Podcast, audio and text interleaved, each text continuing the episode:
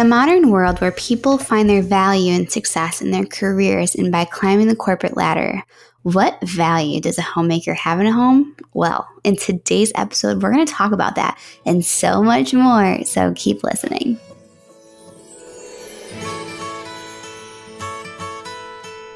Hello and welcome to the Hearty Homemaker podcast. My name is Brianne, your new mom B F F. I'm a wife, mom of two, homemaker, and faith-based entrepreneur passionate about helping mamas beat the overwhelm and find balance in their everyday lives. After years of struggling with depression and being consumed in New Age spirituality, Jesus radically saved me and gave me a new purpose in embracing the role as a mother, wife, and homemaker. Homemaking is so much more than cooking and having a tidy house. It's creating a beautiful, safe, and loving home that sets the foundation for your family to grow. On this podcast, you can expect to hear candid conversations about faith, family, stewarding your home, and sprinkling in some business topics. This podcast is for the homemakers ready and excited to create a beautiful home, not only for our families, but also for our lives. If that's you, you are definitely in the right place. So without further ado, let's dive into today's episode. Hey friend, and welcome back to the Hearty Homemaker podcast. I am your host, Brianne, and I am so excited that you are here today. On today's episode, we're going to talk about the value of being a homemaker in a modern world. Now, before we get started, if you are a stay-at-home mom and a homemaker, I'm going to go ahead and ask some questions and let me know if you can relate or have ever related to these questions. Just go ahead, raise your hand or nod your head yes if you can relate. So here are the questions. Do you feel like you have little to no value because you are a stay-at-home mama? Do you feel sad or maybe this sense of guilt that you're not able to contribute financially compared to someone working a salary job? Do you ever question whether or not you're making the right decision to stay at home and raise your children? Now, although I cannot see you raising your hand physically or nodding your head yes, if you did nod your head yes to any of these, you're not alone. I know personally I can relate to all these questions up until this last year. And as women, society has taught us from an early age that your value comes from how you contribute financially. Maybe you remember the question growing up, what do you want to be when you grow up, right? It's a harmless question, but speaking from experience, when I was a little girl and I said I wanted to be a mom, I was followed up with, okay, but what else do you want to be when you grow up? As if there is not much value in being a mom and raising a kid.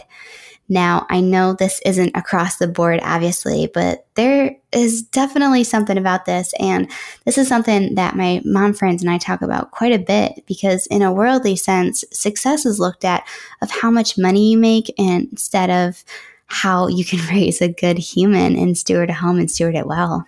But real talk, being a homemaker is not only a job, but it is such a beautiful role to have to steward your home and steward it well. Is it your typical job in a worldly sense? Absolutely not. But is it a job? Absolutely. And there is an immense value when it comes to homemaking. I mean, even according to salary dot com, if you were to account for everything that we do as a homemaker, we should be making upwards one hundred sixty-two thousand five hundred eighty-one dollars per year. Just goes to show there is a lot of value in the role as a homemaker, and that's like more than double starting salary for someone who just got their bachelor's going into the workforce. Now, here's a fun fact. Did you know, okay, in the nineteen fifties, a woman by the name of Betty Friedan wrote this book called The Feminine Mystique. In case you don't know Betty, Betty was a huge proponent of the second wave of feminism in the nineteen fifties, nineteen sixties. Anyways, in her book, Betty believed that there were a rise of women being put on antidepressants because women were bored in the home. Now, why could that be? Why were women bored in the home? Well, if you think about it, there was also around that time where technology really started picking up. You had your automatic washers and dryers were a thing instead of hand washing and using a clothesline.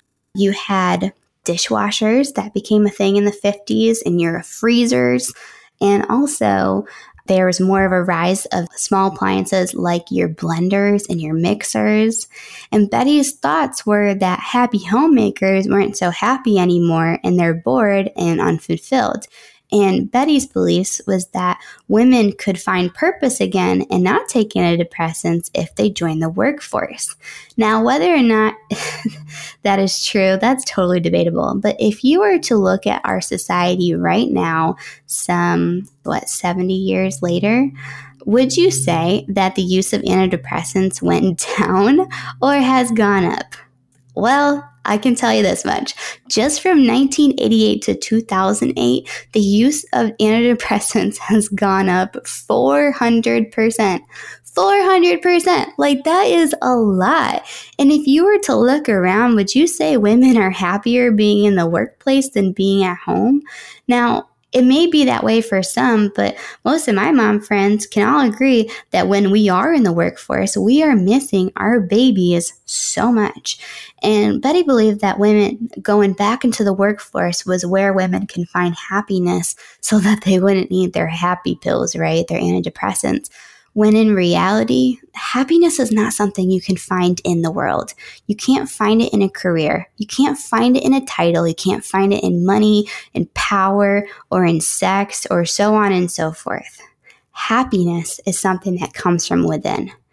And by fully stepping and embracing the role God has made you as a woman, as a homemaker, you'd be surprised at just how happy you're going to be.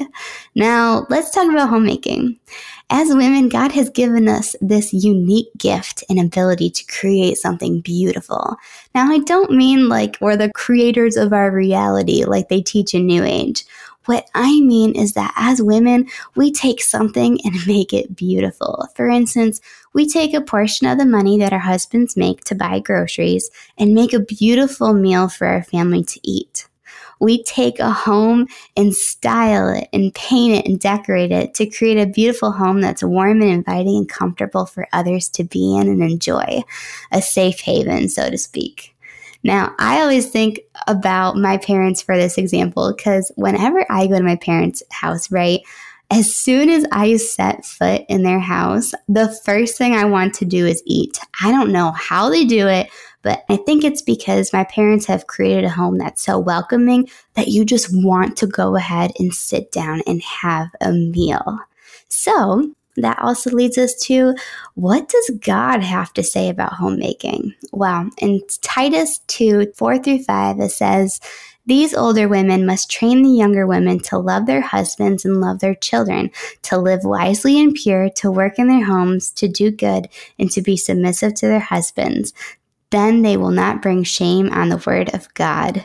So literally, legit, that is our jobs and our role and responsibility and title to be a homemaker, to work in our homes, to be submissive to our husbands and listen to him. Speaking of husbands, as women, we were made to be our husband's helper. In Genesis two eighteen, it says, "Then the Lord God said, it is not good for the man to be alone. I will make a helper who is just right for him." And if you want to know more in detail of a homemaker and what biblical womanhood and homemaking looks like, I highly recommend just go into Proverbs thirty-one, ten through thirty-one and read that. That is the absolute best.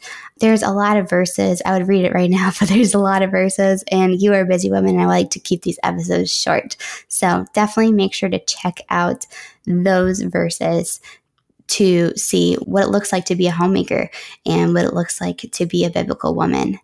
And with all that being said, Mama, I just want to say this and end it with this is, you have so much value to offer in this world.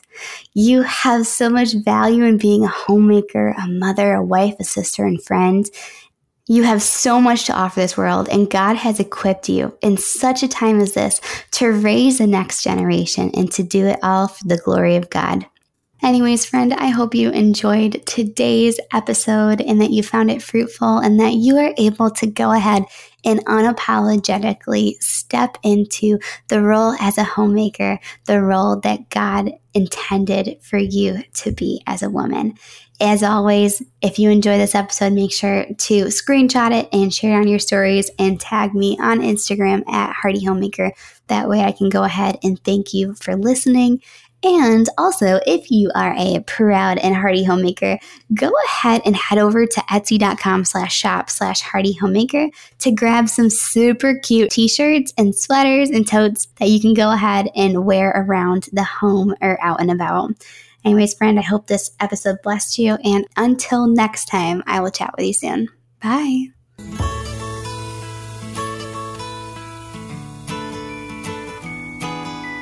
Thank you so much for listening to the Hearty Homemaker podcast. For resources and materials, head over to hearty homemaker dot com. If you enjoyed this episode, make sure to screenshot it, share it on your stories on Instagram, and tag me at Hearty Homemaker so I can personally thank you for tuning in.